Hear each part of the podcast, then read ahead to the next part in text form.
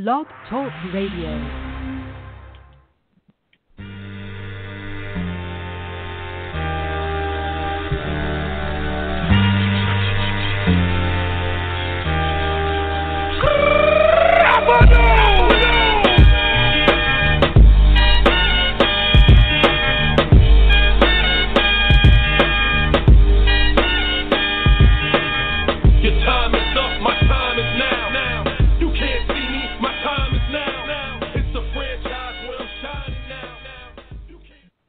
What's going on, ladies and gentlemen? My name is Tito Rivera, and you are listening to the official Redbird Rants podcast. Tonight is going to be a very, very special night for us because we are joined by one of our rivals in Cubbies Cribs with Jake, their co editor. Jake, how's it going tonight? Uh, it's going great. Uh, happy to be here. Uh, even happier that we're going to have plenty to talk about tonight. I know, right? Because the off season has been such a drag for pretty much all of baseball up until pretty you know tonight. And I'm not going to spoil the fun just yet, but if everybody's wondering why we're doing a co-podcast, uh, I reached out to Cubbies Cribs not too long ago, and I thought it would be a great idea for you know to combine you know podcasts every now and then to talk about the Cubs and Cardinals because that's what you know that's what it's all about, right? I guess until now, and now that the Brewers have uh, made their moves and, and staked their claim in the NL Central race. So uh, I do want to thank Jake for being here and the rest of uh, the Cubbies Cribs followers. Make sure you guys uh, uh, reach out to him and, and check out his stuff. He does great work there too. So let's get right into it. Obviously, the biggest news today is the trade for Christian Yelich and cannot forget the signing of Lorenzo Cain, both going to the Milwaukee Brewers, and all of a sudden, Cubs and Cardinal fans are all in hell, I guess. Jake, what's your thoughts so far? Uh, more than anything, I've just really enjoyed watching Cubs fans, and I'm sure it's the same down there in Redbird Nation. Yeah, watching Cubs fans just absolutely explode in sheer panic, just because Yeah. The Brewers added Yelich and Cain. Never mind the fact that virtually all of the top free agents outside of Cain and Carlos Santana are still free agents, and I would be willing to bet at least one of them ends up in the NL Central. But that doesn't matter. Right now, everyone is panicking.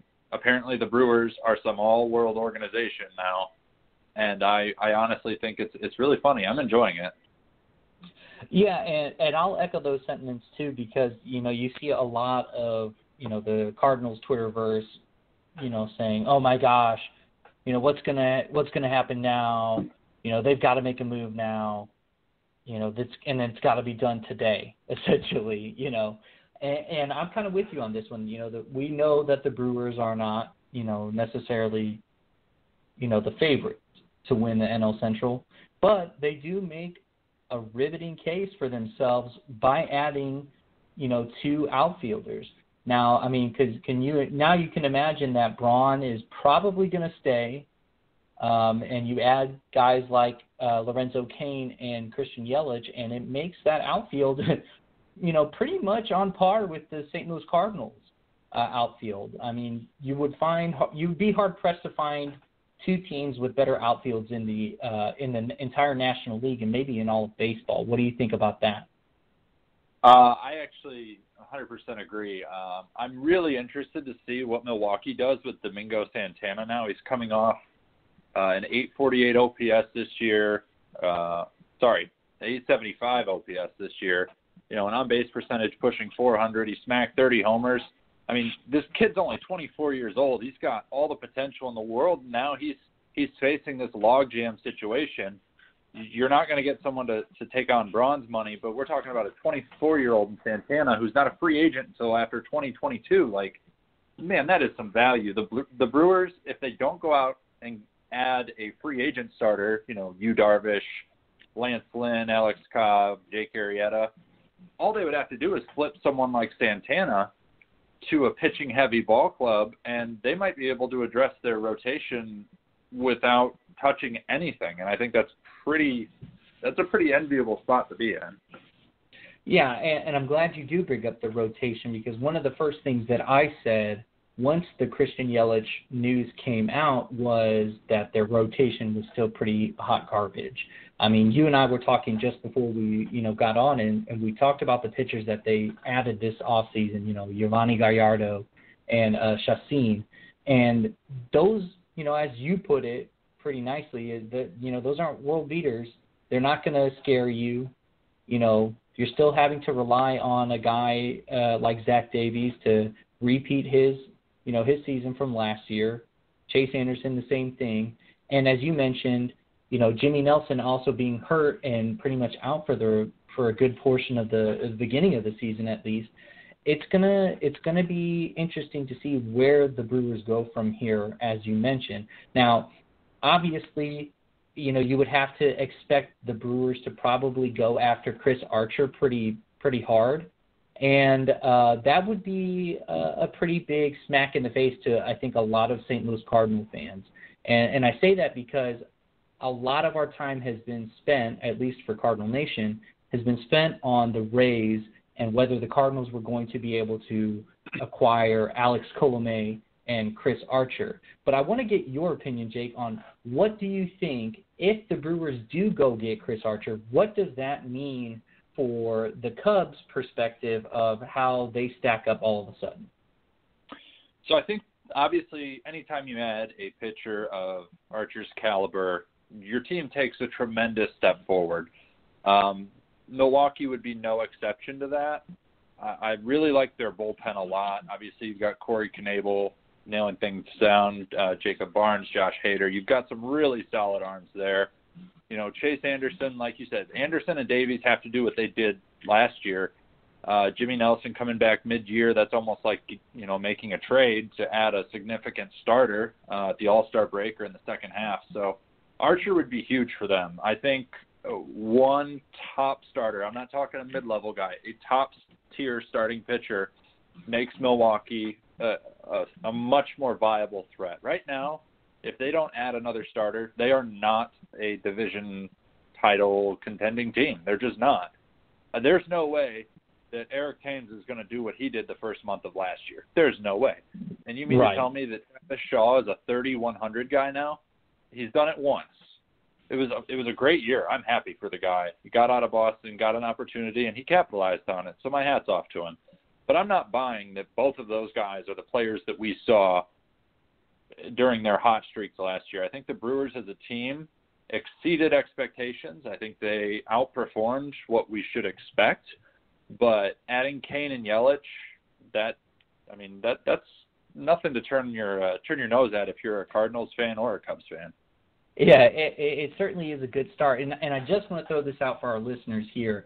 Both the Cardinals and Cubs struggled against the Brewers last year. The Cubs had a 10 and 9 record during the regular season against the Brewers, and the Cardinals actually had a worse record than that with an 8 and 11 win loss record in 2017. So you can imagine now that the Brewers are kind of sensing their, you know, putting their feet on the ground and starting to run a little bit.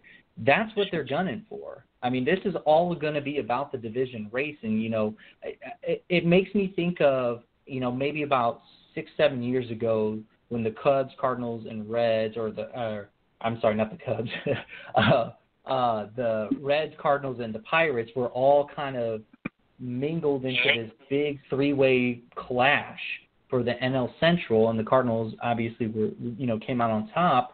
But that's where it's heading again, and it, it just makes me think if the Brewers are able to go get somebody like a Chris Archer, that's that's pretty bad news. I, I, I don't think that you know we would take them as lightly anymore. I mean, I'm not taking them lightly, but that you know eight and eleven record for the Cardinals last year could easily be you know six and thirteen or something to that nature. And you know even for the Cubs, it, you might you might even see uh, an eight and eleven or nine and ten split.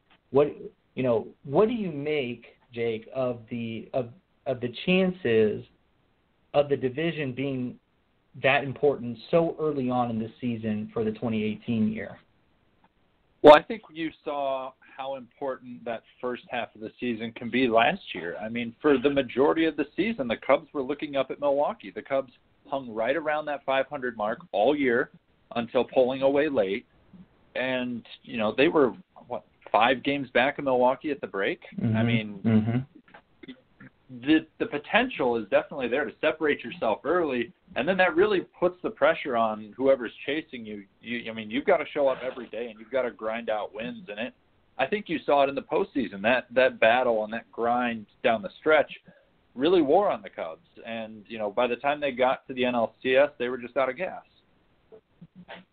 Yeah, and I and I think for the Cardinals, you've obviously had a team that underperformed, severely underperformed, and they could have, you know, easily just you know been there with the Cubs and you know in the final days. But like like you said, you know, by the end of it, by the end of it, it was it was just it wasn't there. They had no urgency to win the games, and, and I think that comes from. Uh, a lack of respect in the NL Central because they had one of their worst division records uh, since the last time they had a losing record in 20, I think in 2007. And you just can't. You're not going to win if you can't beat your, you know, your opponents in your division. I mean, think about it this way: the Cubs beat the Cardinals 14 of the 19 games that they played last year, and that was the difference in the standings, those nine games that separated those two teams. And so if the Cardinals and if the Cubs want to maintain their position, but if the Cardinals want to get back to the top, they need to be taking care of business. But with Milwaukee making these moves, it makes it that much harder. And and and I want to get to this next point here is now that we see what Milwaukee has done, Jake, let's start with you what do you think the Cubs' response is going to be to this? Or are they even going to have a response? Before spring training starts, the Cubs are going to add another starting pitcher. At this point, it's just a matter of who. I, I honestly think it will be Darvish. I think the Cubs can offer him things that other teams can't or won't. Um, obviously, some of the big fish are sitting it out due to luxury tax implications, but I would be floored if one of the top three starting pitcher free agents, so Cobb, Arrieta, or Darvish, is not in a Cubs uniform in Mesa come February. And so you think that do you think that's the only move that the Cubs will make in response to this, or do you think that's that's it? Once they make that starting move, pitcher move, that's it for for them. I think that's all they need to do. Uh, I mean, if you look up and down the Cubs lineup card, they're pretty well set. Um, you're going to have Contreras catching. He broke out last year. Obviously, Rizzo and Bryant at the corners. You're going to have Javi and, and Russell up the middle. In the outfield, you're going to have Schwarber, who dropped 20, 30 pounds. He looks like a completely yeah, different player. Mm-hmm. Um, I saw him at Cubs convention a couple weeks ago. I actually mis- I actually mistook him for Ian Happ um, when I walked past oh. him. Um, it, it, it, it's a very drastic difference. Um, Albert Almora Jr. Obviously, he'll be in, in center and Heyward uh, and right, and that still gives you Happ and Ben Zobrist off the bench, um, along with guys like Victor Caratini. Uh, I still wouldn't be surprised if Jon Jay came back. You know, just with how the market's going. Um, I mean, position player wise, there's not a whole lot the Cubs need to do. I mean, they're they're very lucky. They've got a lineup top to bottom that has a very high ceiling with several of those guys already pushing up against it. Um, they already went out. They got Brandon Morrow, Steve Cishek, Dario Alvarez. You know, really focused on shoring up that bullpen. Um, it was pretty pretty solid during the regular season, but the wheels fell off uh, come October. Um, so I, I think that they're pretty set. I definitely don't want to go throwing four or five years at somebody like Greg Holland. Um, I just that's not how I think the Cubs need to build a bullpen. So I think one starting pitcher, Cubs are Cubs are good to go. Yeah, and and I would agree with that. I think the Cubs' priority, and we'll kind of hit on this uh, a little later in the show. But I think that you know if you had to stake a claim on one priority for the Cubs right now, it's definitely starting pitching, and I think followed definitely by uh, a back end closer for sure. Um, and honestly, you could probably say the same thing for the St. Louis Cardinals, except for switch those two. Um, I'm not sold on Luke Gregerson at all, and I cannot believe that the that John Mozeliak is actually saying, yeah, we're probably going to go forward with Luke Gregerson, but hey, what do we know, right? Um, I, I would flip those two, and I would say that they need a you know a surefire closer and then they can go out and get starting pitching. But the problem is, and will always be until this year's over, is that the Cardinals signed Miles Mikolas, then they still have Adam Wainwright and Michael Wacha, and so and Luke Weaver, and then you've got Jack Flaherty and Alex Reyes in the waiting. You know, obviously Reyes coming back from Tommy John. So the problem with getting a starting pitcher for the Cardinals you know, sure they can go get somebody. I'm sure if they wanted to get Jake Arrieta, they probably could, or even Yu Darvish. Uh, although I think Yu Darvish is, you know, looking for a different kind of market. But the problem is, is who do you take out of that rotation at all of a sudden? And the answer isn't as simple as everybody would probably make it out to be. And so, you know, if they if the Cardinals are going to respond to a certain move like this from Milwaukee, um, I think, you know, their first reaction would probably have to be starting pitching. Um, and you know, I think you would agree with this, Jake. But you know, your seasons are built on pitching, and starting pitching is you you know you're only going to go as far as your starting pitching. And yeah. if the Cardinals intend to contend, you know that's where you have to go. Sorry, I didn't mean to cut you off. No, you're fine. I, I mean, you saw that. Uh, I mean, the Cardinals and Cubs obviously play each other a ton every year. And if you look look at how dominant, and it wasn't like the Cubs eked out the division and then got to the World Series two years ago. They dominated from opening day mm-hmm. until the final day of the season because that rotation was just absolutely lights out. You had two out of the three uh, finalists for the Cy Young in Jon Lester and Kyle Hendricks. I mean, just top to bottom, they dominated, and they rode that up all the way to the World Series. And uh, it, last year you didn't see that. Lester struggled. John Lackey was, you know, serving up home runs left and right. uh, Arrieta was up and down. Um, I really like Hendricks a lot. Hendricks and Quintana are, are two of the most underrated and also consistent starters in the league. Um, and, and it hurt the Cubs. Um, and you saw that that Lester wasn't the same guy. Arrieta figured it out down the stretch. Was great in the postseason again, as he always was. Um, but it makes such a huge difference. But I, I have a potential solution to your problem as an outsider who doesn't cover the Cardinals. I would love Go your for take it. on it. I personally, obviously, the Cubs are all in on the youth movement, building it from the bottom up, and it's worked pretty well. What would you or other Cardinals fans think about? I know the ninth inning seems to be a precarious situation in St. Louis right now. Uh, you mean you you mentioned Gregerson? That's not what I would call a shutdown option. No. Um, to clear a rotation spot, what if you handed the ninth inning to Wainwright?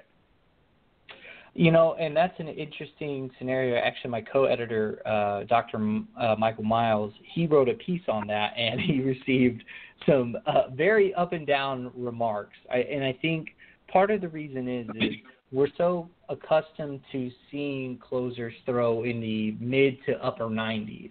Wainwright doesn't have that anymore. Um, sure, he's you know he's got the curveball, but even that curveball isn't as good anymore. Uh, and you know he just had surgery again on his arm this off season, while albeit it was minor. But there's a lot of wear and tear on that body and sure he's got the experience but i'm not i'm not i'm not sold on that i would much rather see the cardinals um use michael Wacha out of the closer's role and i wrote a piece on that saying that you know he's he could be just as good you know i i mean and i went into in depth analysis too you know. I looked at Wacha's fastball. It was rated higher than uh wade davis and alex colomés you know, his cutter is as good as uh, uh, Wade Davis's cutter and Alex Colomé's cutter, and um, Wacha's changeup is even better than Wade Davis's changeup. So, uh, you know, if I'm going to pick somebody from the rotation to to bump out, it would be Michael Wacha. Now, I the reason I say that is this, and I want your take on this, is because how do you approach somebody like Adam Wainwright, who's on his last year of a contract, making $19 million, 19.5 million? How do you approach that guy and say, hey, you're closing after being in the rotation for this long? I mean, I would tell him, hey, buddy, you're going. This is your only chance at landing a solid deal when you hit the market because you're coming off a 4.62 ERA followed up with a 5.11. You know, you're the, each of the last two years, Wainwright's given up more than 10 hits per nine. His strikeout to walk ratio is well below his career average. I, I mean, at that point, it, I think it could be a win-win for both. But even if he doesn't close, I think Wainwright will not finish the year in the Cardinals rotation.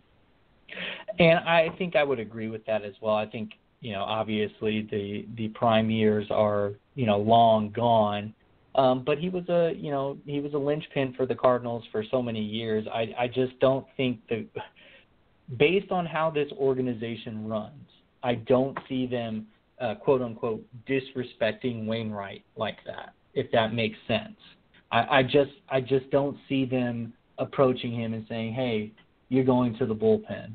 Maybe after a couple starts, if his you know, let's say he starts the year off and he you know he does have that bloated ERA seven, you know, seven point something. At that point, I don't think you have much of a choice but to tell him, you know what, sorry man, but this is how it's going to be. At that point, yeah, I could I could totally understand that. But I think the Cardinals are going to give him every chance to start and, and see what he can do. Um, and I, you know, I fully expect him to retire after this year as well. So I, you know, I I just also I can't you know fathom saying that our closer makes 19.5 million dollars either.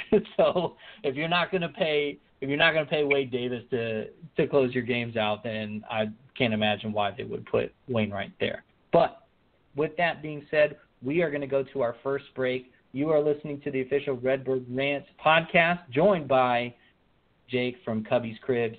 So stick with us. And welcome back to the official Redbird Rants podcast. I'm your host, Tito, and I'm joined by Jake from Cubbies Crib.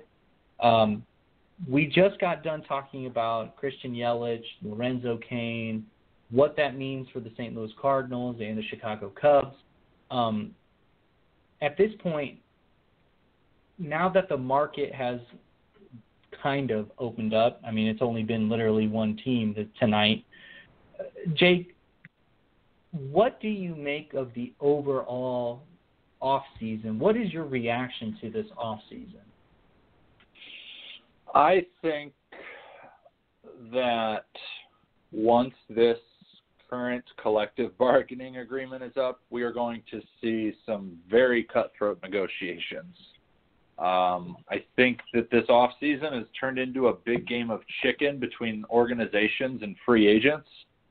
Uh, and I think, unfortunately, the organizations seem to be holding all the cards at this point. Uh, I mean, three weeks from reporting to camp.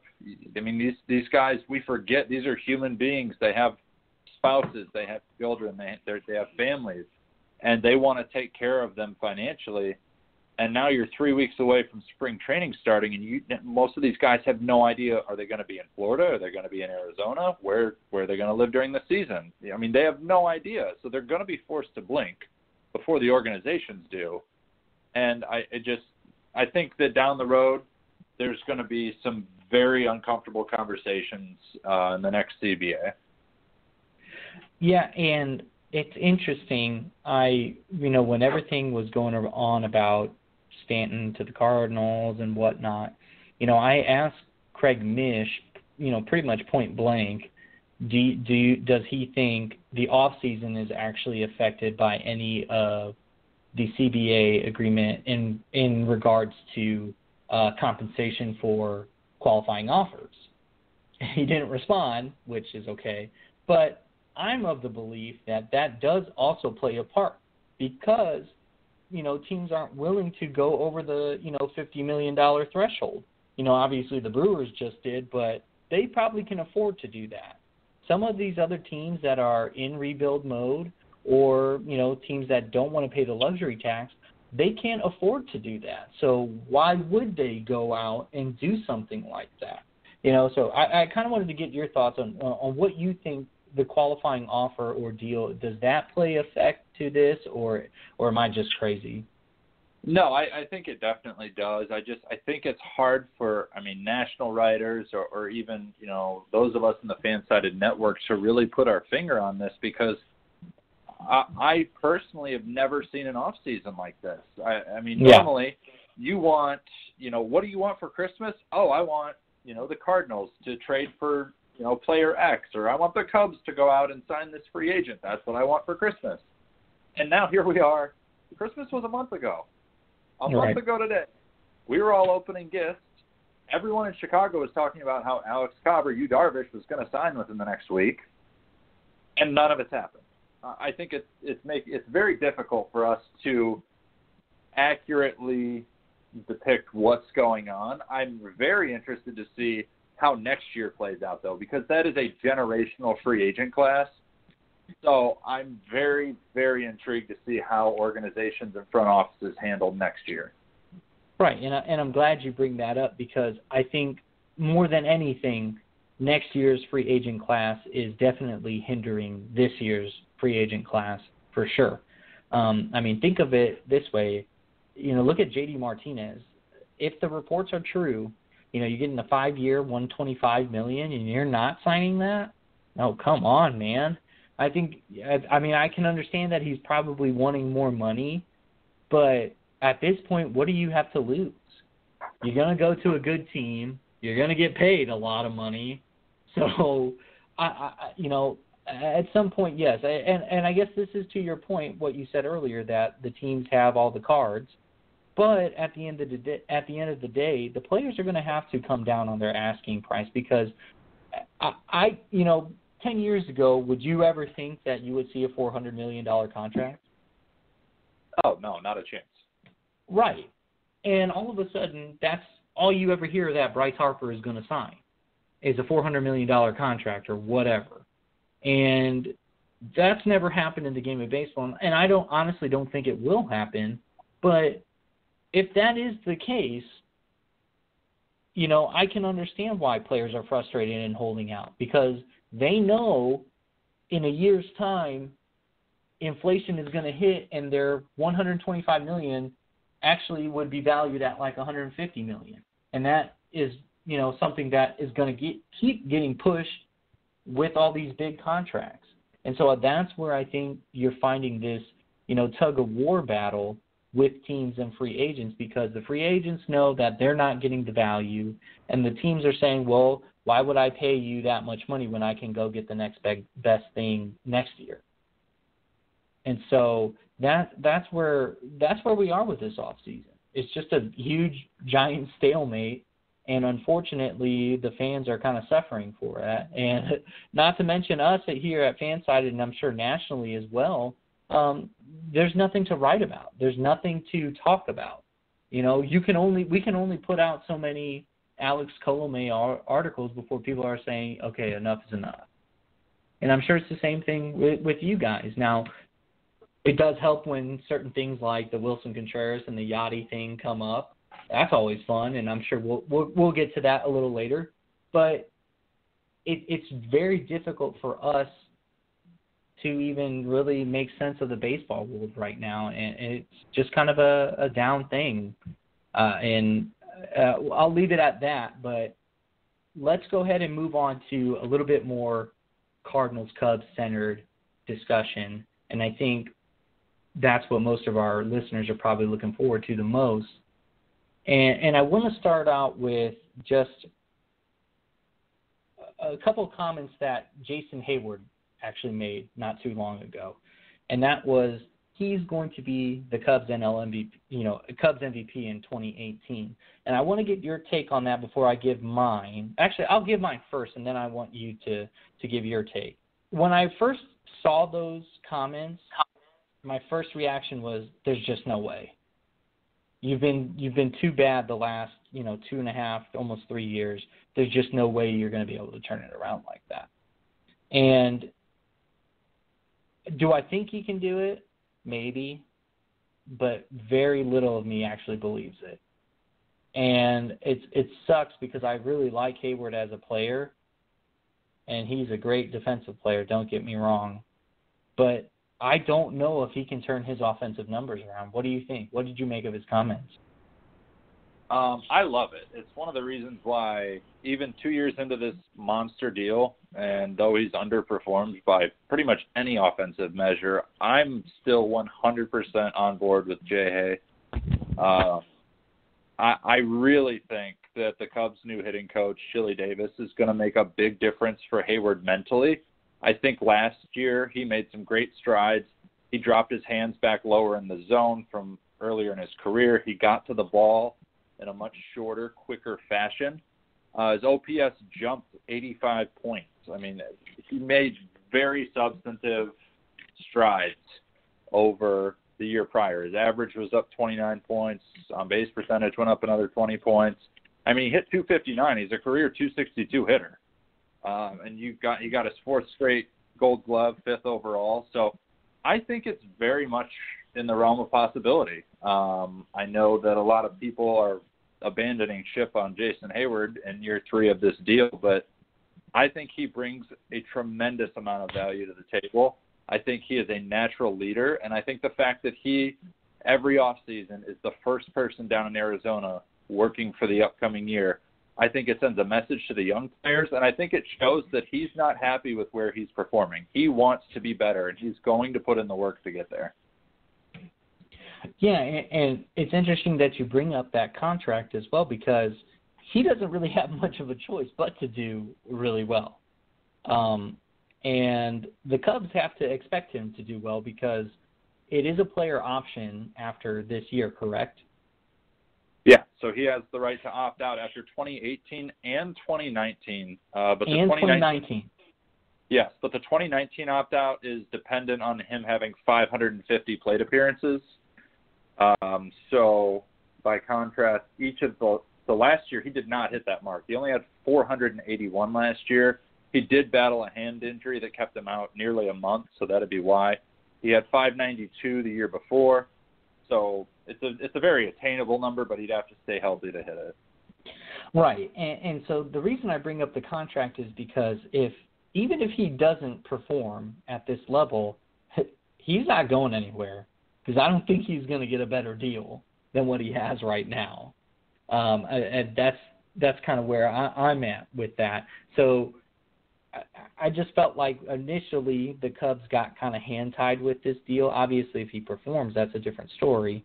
But they've they've hand tied themselves with this deal because he does have that player opt out, which I don't expect him to exercise. Do you?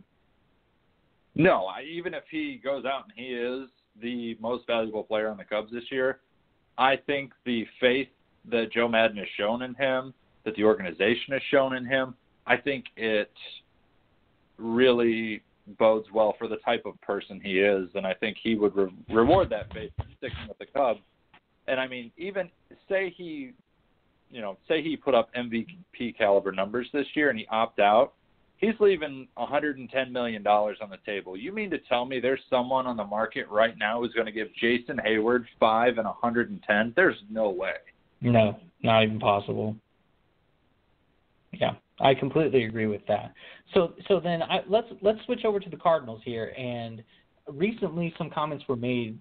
Um, Tommy Pham actually, you know, caught up some wind that somebody actually is pinning him to be the NL MVP.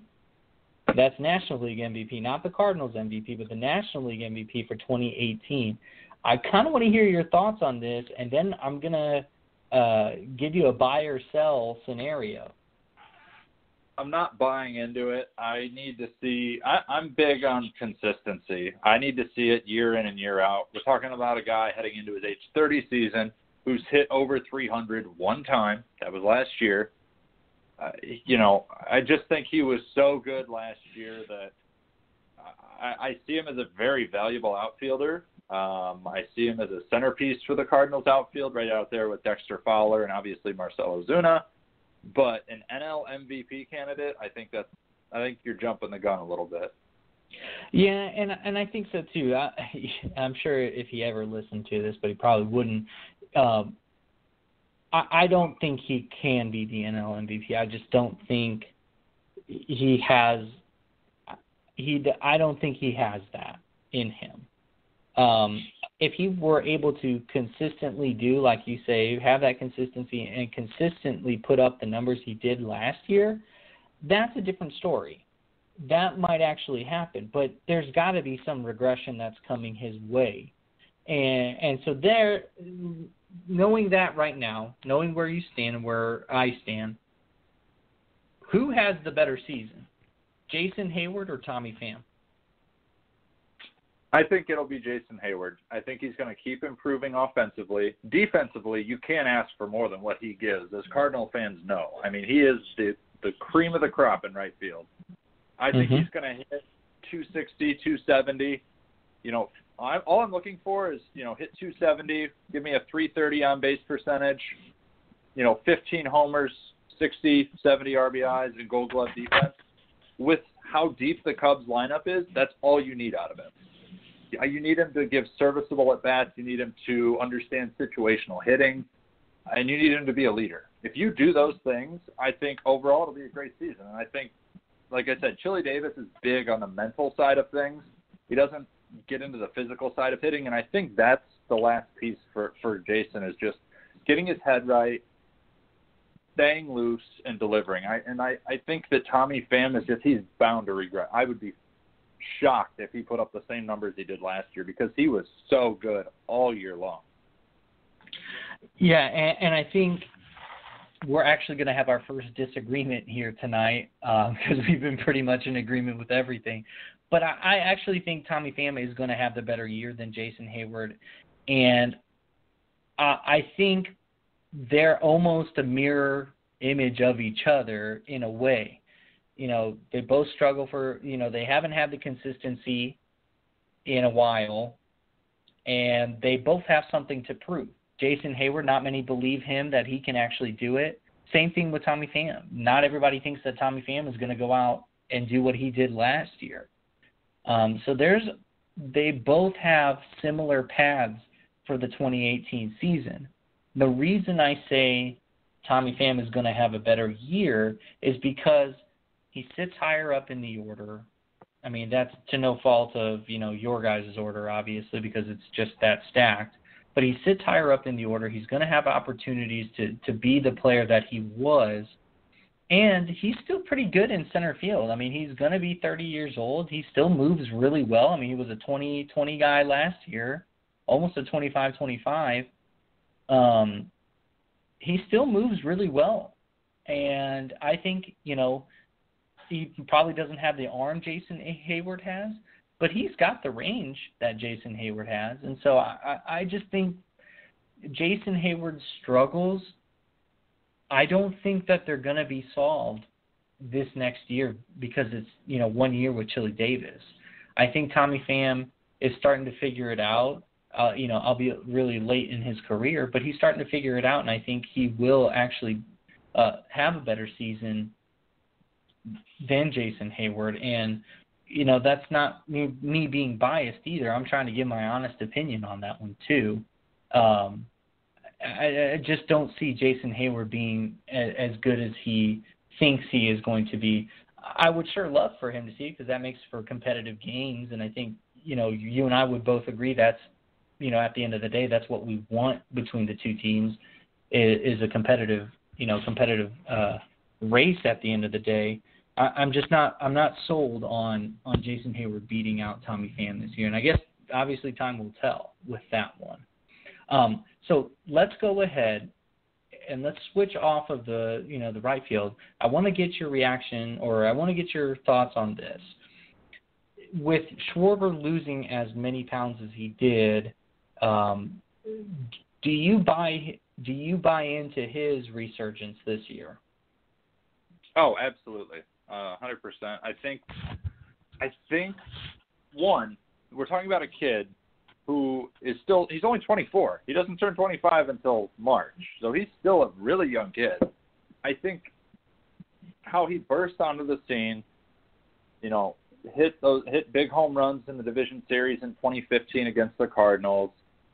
You know, such an improbable comeback after blowing out his knee and having multiple surgeries. Comes back and just you know looks. He doesn't miss a beat in the World Series. You know, he he comes in, he hits over over 400 as the team's designated hitter.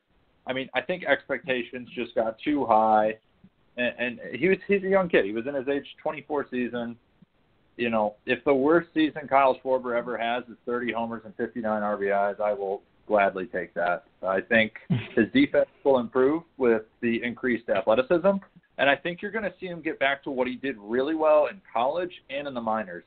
Not so much hitting home runs, but just hitting bullets all over the field. That's when he's at his most dangerous. If Schwarber is driving the ball to left center field, you're in trouble because it means he's got you squared up, and he really truly does have all field power. So I think that he he's his mindset's right. He did what he needed to do to take care of his body. He's got a full year under his belt now with the surgically repaired knee. I, after as gruesome of an injury as it was, I can't help but think that that has to linger in the back of your mind, uh, especially with how he plays. I think a year removed from that, I think you're going to see Kyle Schwarber not so much as a home run hitter, but just as a line drive hitter using the whole field. Yeah, and and here's the thing, um, his situation reminds me somewhat of Matt Adams uh, with the weight loss and all that good stuff to you know to be healthier. However, obviously Kyle Schwarber is ten times the player that Matt Adams is, so that's besides the point.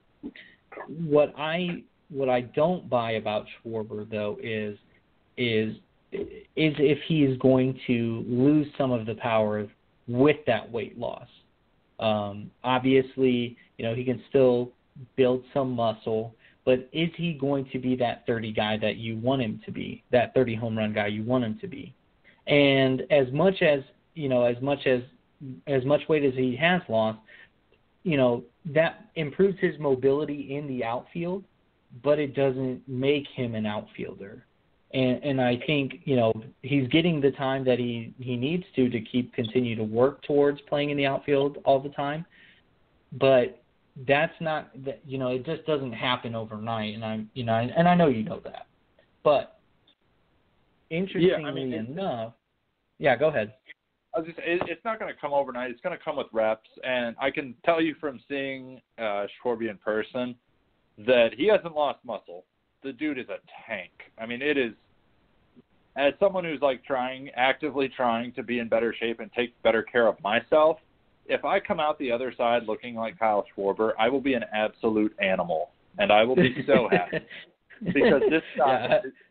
You would have a better chance running through a wall right now than running through Schwarber because all that's left on him is muscle. You know, I was really impressed, and like you said, I, I, that's not even as like a diehard Cubs fan. That was just as right. just one person to another. I was floor. I saw him, and I actually, like I said, I thought he was Ian Happ, and so did my brother-in-law.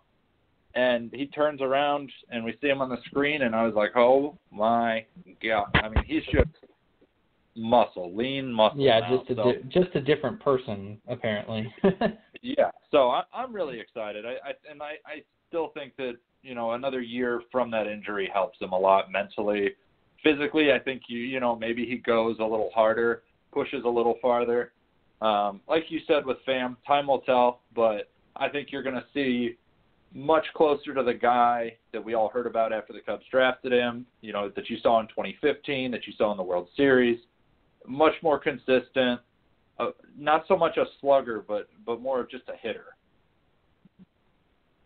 Right, and, and I want to I want to uh, quickly talk about the addition of Marcell Ozuna to the to the Cardinals.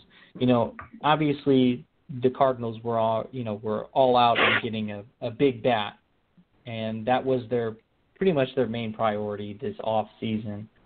They went out and got Ozuna from the Marlins do you buy him having the same type of year that he did last year? I don't know if he has the same type of year because I think he benefited a great deal from people working around Stanton in Miami. Sure. I don't think I don't think the Cardinals have that type of guy to pair him with, but as it stands right now, I think you can more you can project what you're going to get out of Pham, Fowler, and Ozuna. You can pretty much get a good grasp what you're going to get from them. I think the Cubs outfield, if it's Schwarber, Heyward, and Almora, I think they have the higher ceiling. I think they have more potential, but I think it's very hard to look at them right now and, and project what they're going to do uh, because I think youth is a huge part of this. Um, I, I think the Cubs have a more talented outfield, but I think the Cardinals have a very consistent, very potent uh, trio out there. And um, yeah, I, I'm a big fan of Ozuna. I mean, the guy gets no love for what he did last year. All anyone cared about down there was Stanton. But man, well, what a, he's certainly. year. Yeah, he, I mean, he's certainly going to feel the love in St. Louis. I mean, we're known for our standing ovations, and I would be uh, wouldn't be surprised if he, received one uh, as his name is announced on opening day. Um, it's funny that you say that the the Cubs actually have a talented, a more talented outfield, but I want to get back to that. We're going to take our last break real quick. You're listening to the official Redbird Rants podcast, joined by Cubbies Crib. Stay with us. And welcome back to the official Redbird Rants podcast. I'm Tito. I'm joined by Jake from Cubbies Crib. We just got kind of talking about the uh, the Cardinals and Cubs outfields, comparing them and, and going into that. And Jake, you left us with saying that the Cubs were a more the Cubs outfielders were more talented and have the higher ceiling. Um, is that directly because of their youth, or are you just saying that's just skill wise they are that good? Or I, can be I think that yeah, exactly. I think, like I said, so earlier today I actually broke down the Cubs and Cardinals in terms of position players, and I actually said the Cardinals have a slight edge over the Cubs right now because Albert Almora Jr. has all the tools to be a Gold Glove center fielder. You know, he he's hit he hit about 300 last year. He, he's a great young player. Schwarber, we've already went into him. He's got to be better defensively. He can't hit 211 again. That's not going to fly. Heyward needs to keep making strides. I think all of them have tremendously high ceilings. I think Jason Heyward. I think we all forget that he's still in his 20s. I mean, he's he's still a young player, and I think the, they are all capable of much bigger things than a combination of Fowler, Pham, and Ozuna, but it's far from a sure thing. I think the safer bet is going with with what the Cardinals have. I think you know what you're going to get more. Almora might hit 300 or he might hit 240.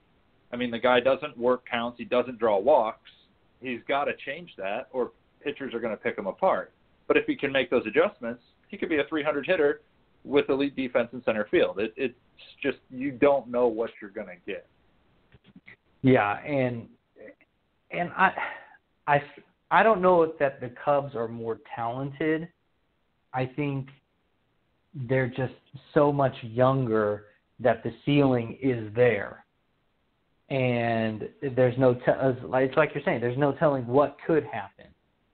But I I, Right. I think the Cardinals outfield is just it's so well put together. I mean, you could interchange Ozuna and Tommy Pham in center and left. Uh, you could interchange all three of those outfielders in those positions. Now, obviously, you know the big gripe all of a sudden now is Dexter Fowler can't play center field. That's okay, but all three of them could play center field if you actually gave them a chance, and that's a good thing to have. That's a good problem to have for sure. Now, the question is is how are all, all three of them going to put their seasons together? Because the Cardinals lineup, as you mentioned, doesn't have the protection that Ozuna had. He is our protection all of a sudden. So do pitchers pitch around him to get to the other guys like Fowler, um, or even you know Yadier Molina and people down like that, or down the lineup. So it'll be interesting to see how they put their seasons together to combine because uh, honestly on paper right now is there in your opinion is there a better outfielder than the Cardinals in Major League Baseball or in the NL? Probably not in the NL. I would say the Yankees probably in the AL. just I, okay, yeah, that that might be fair. yeah, that, I, I was thinking about that earlier today. I was like, well, who would I compare him to? And I was like, okay, well, the Cubs could be that good, but they're not. They haven't shown it year in year out, so they're not in it. And you know, I'm not buying what the Giants are doing. I'm just not. No. Um, no. I think if you were building a team five years ago, those would be great names to go after. But Yeah. you're not. Uh, but what the Yankees, what the Yankees have built is it's so good for baseball. They are going to be so hated again. It is so good for the game to have a lineup that deep again. And, and it's not like it, it's all veterans. They've got a ton of young prospects. Uh, Cubs fans obviously know Gleyber Torres. He could get a shot at a middle infield job. Um, he went over there in the Chapman deal. You know that bullpen's loaded. I mean, the Yankees are the real deal. Everyone's talking about Houston, but God, don't sleep on on the guys in the Bronx. Yeah, no, I don't think anybody would want to uh, sleep on Aaron Judge and and Giancarlo Stanton for sure. And you know, he, I would like to see Aaron Hicks get some more playing time this year too. I think he can be a really really nice player for them in center. Um, yeah, it, it's tough because I think overall, if you're looking for star power attraction, yeah, there's no doubt that the the New York Yankees have it. Um, but what's going to happen with Aaron Judge? Is he going to stay consistent? You know, I don't expect him to have the same kind of year he did last year. I mean, you kind of even saw it at the end of last year where he went through that major slump, and my fantasy team took a toll because of it. Um, but that's that's kind of where I see him regressing to slightly. Hopefully, he doesn't regress that much. But I, I just think overall the outfield in St. Louis is probably it's probably you know top two outfields in in baseball right now, and you could probably interswitch the Yankees and and the Cardinals on that one. But I I, I do want to get back to the rest of the positions for the two teams because I you know I I found it very interesting that you mentioned that you give the Cardinals the slight edge overall in positions. And and so what I'd like to do um, is kind of go one by one, just kind of quickly over all the positions, and we'll we'll start with the starting rotations. I personally think the the Cubs still have a better rotation than the Cardinals, but it's not by much. What do you think? Yeah, I think the Cubs can put the nail in that coffin. If they go out and land Darvish, they've outside of Washington, they've got the best rotation in the league. Um, even if you add somebody like Cobb, I I think that's enough to definitely have the best rotation in the division. Um, but right now, if if the season started today, it would be close. I think it would be interesting because St. Louis would be relying on some of their younger guys to really step up for the first time. Um, obviously, the organization has such a storied history of doing that, but it would be interesting to see if if they could get several guys to do it all at once. Okay, so let's go ahead and move to first base. Obviously, Anthony Rizzo versus Matt Carpenter isn't much of a contest, but Matt Carpenter, if he has a great year, if he can get back to his, you know, 300 hitting, um, it's it's a lot closer than it actually would be, right? Um, I, I still think Rizzo is just leaps and bounds a better player overall. I, I mean, I'm I'm not I don't won't I won't disagree with that for sure. I mean, you're you know you're going to get 30 and 100 and Gold Glove defense. Not to mention Yeah. the face of the franchise. He's a great clubhouse leader. He's huge. I mean, just it's hard to find something wrong with Rizzo. Um, you know, last year Carpenter. I mean, something was off clearly. He, he hit 30 points lower than than he did the year before. On base percentage Right. is still there. I mean, if a down year is a 384 on base, I'll take that any day of the week. But I think just He's a he's a walk machine, man. yeah, I, I I think just Rizzo just is the full picture. I mean, power. I, I love watching him hit with two strikes. I've never seen a first baseman shorten up and just put the ball in play like he does. Um, I, I think he's just all around. Carpenter's a great player, but Rizzo's just better. Yeah, I completely agree. Um, let's go up the middle. Let's, you know, w- w- do you take Javi Baez and Addison Russell over Paul DeJong and Kolten Wong? Um, so in my article today, I put it as a toss-up, um, and it's based strictly on what is Addison Russell going to be. Um, is he ever going to, you know, get above 250 for an average? Is he the, you know, 20 plus homer, 95 RBI guy from two years ago, or is he the player we saw in 2017 who battled off the field issues, injury, never really found his groove? Um, is he going to be a subpar hitter who is great with the glove, or is he going to be an all-around package that you can pair with Javi Baez up the middle and give you one of the best double play combos in the game? So for me, Addison Russell is a huge X factor. Um, obviously, Paul DeJong was a stud last year. Kolten Wong, um, like I said, you know, Wong put up really solid numbers last year too. He doesn't get as much love. Um, so I honestly, I think that this one could be accurately labeled as a toss-up. Yeah, if you're if you're going to talk defense, I'm definitely going Javi and Addison Russell, and there, there's no question about that. But if I, if I'm going for overall, I think I would I would probably take the Cardinals middle infield right now. I think they balance well. Um, I think Paul DeJong, as long as he can avoid the sophomore slump, he's going to have he's going to continue to to show uh, some great power out of the shortstop position, which is something the Cardinals have not never really had, um, at least in the, my lifetime. um, and, and Kolten Wong's starting to figure it out.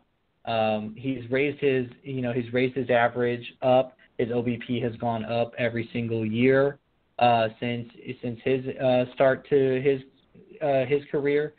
So he's starting to figure it out at this point, and, and that's good news for for the Cardinals. Now, the one thing with Kolten Wong is can he stay healthy, and, and that would be something to look for this next year. And, but I would probably go, um, I would probably go middle infield with the Cardinals. Now, third baseman, I'm not even going to debate this because the Cardinals, uh, you know, they have Gyorko, but that's nothing compared to Kris Bryant, and uh, you don't even need to say anything. So I'll save you I'll save you the uh, the thoughts there.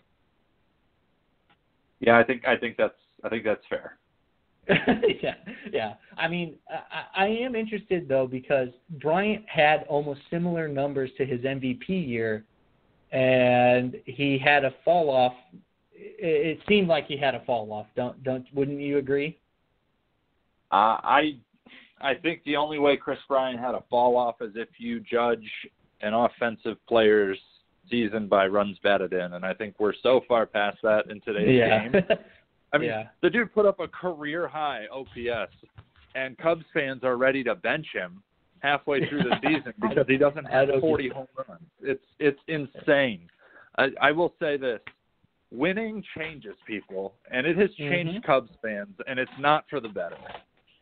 well, hey, I don't. I mean this in the most respectful way possible. But welcome to a Cardinals fan's life, man. That that is just that's just the truth. Um, and the and now that I live in Kansas City, it's the same freaking thing out here. So don't worry about that. And that'll pass in time. Okay, so um, bullpen I think is a toss up. I I don't think there is one better than the other, and I think there's much to be that says a lot about the off season. What do you think?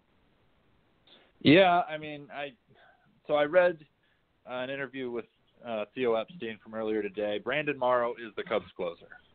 That is a he, that is his role. It is not a closer by committee. The ninth inning belongs to Morrow. That being said, I'm more comfortable giving the ball to him than I would be in St. Louis giving it to Luke Gregerson. That's just my two cents. I feel like we're probably on the same page there. But like you said, there's just there's a lack of star power in both bullpens, and I think that's what's throwing me off personally. You don't have a Wade Davis or an Aroldis Chapman in the ninth.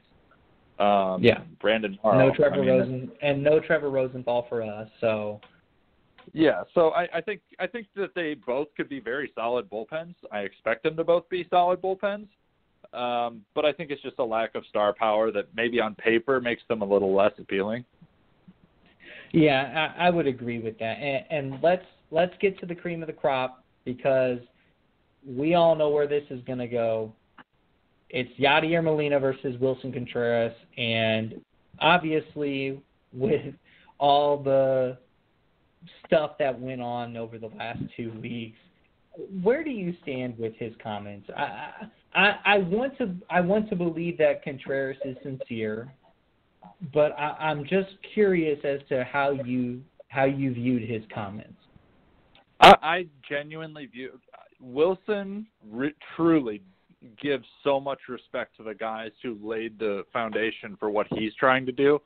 I know for a fact that he has nothing but respect for guys like Buster Posey and Yadier Molina. I think that just I mean, and you see it even when just in the head-to-head matchups. This kid is so passionate. He wants to win. He wants to be the best. He wants to make his team better.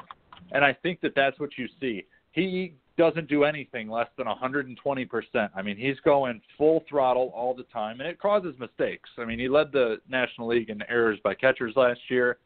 He let some throws go that were fantastic to nail runners. He let some that sailed into right field.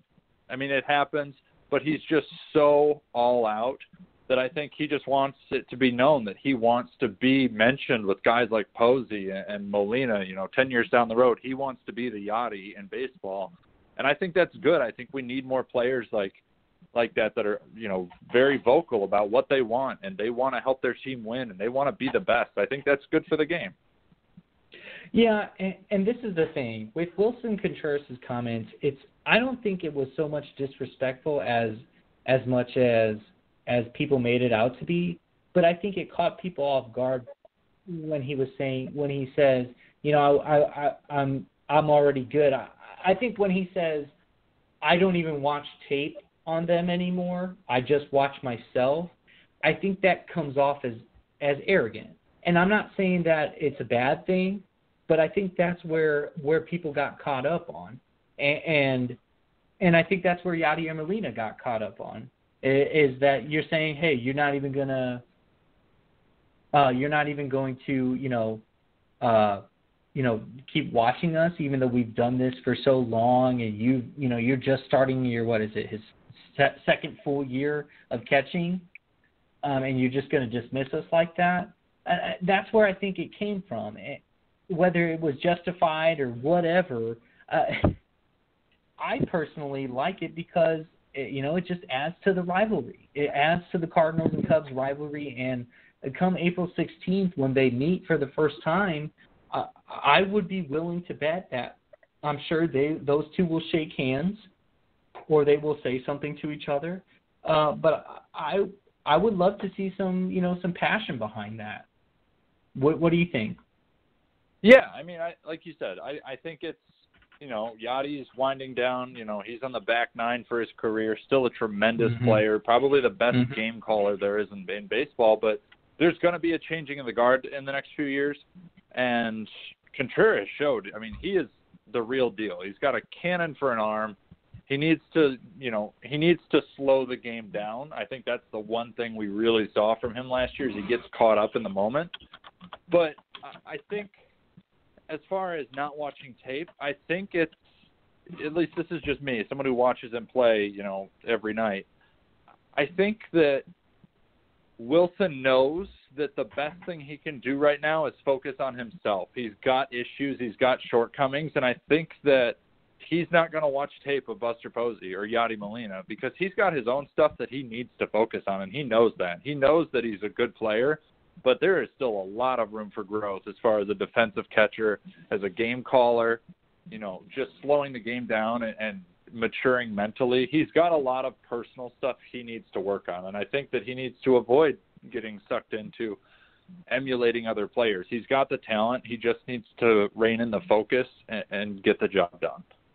Yeah, and, and don't get me wrong. I, I want, and everybody should be clear on this. Willson Contreras is a good player he is easily going to be the best catcher in the NL Central in maybe a year and a half's time.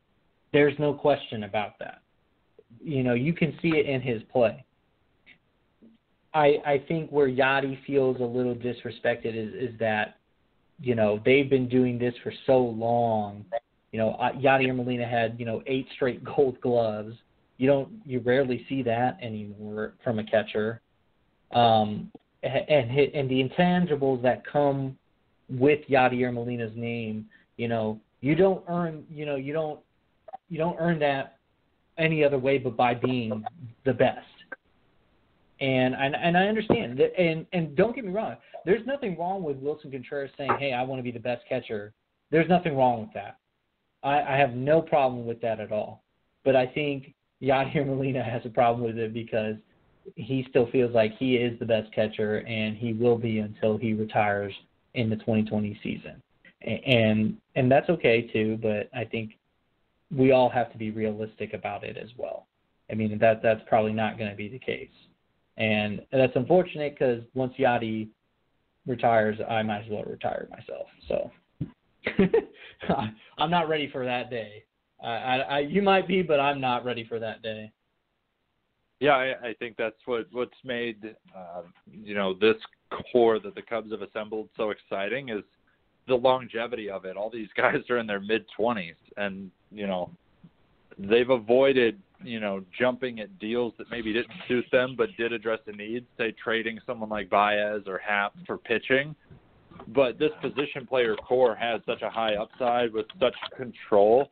It's really great to to as a fan especially here in Chicago, you know, to get to enjoy that, you know, three straight 90 90 win seasons, you know, three straight NLCS, a World Series title.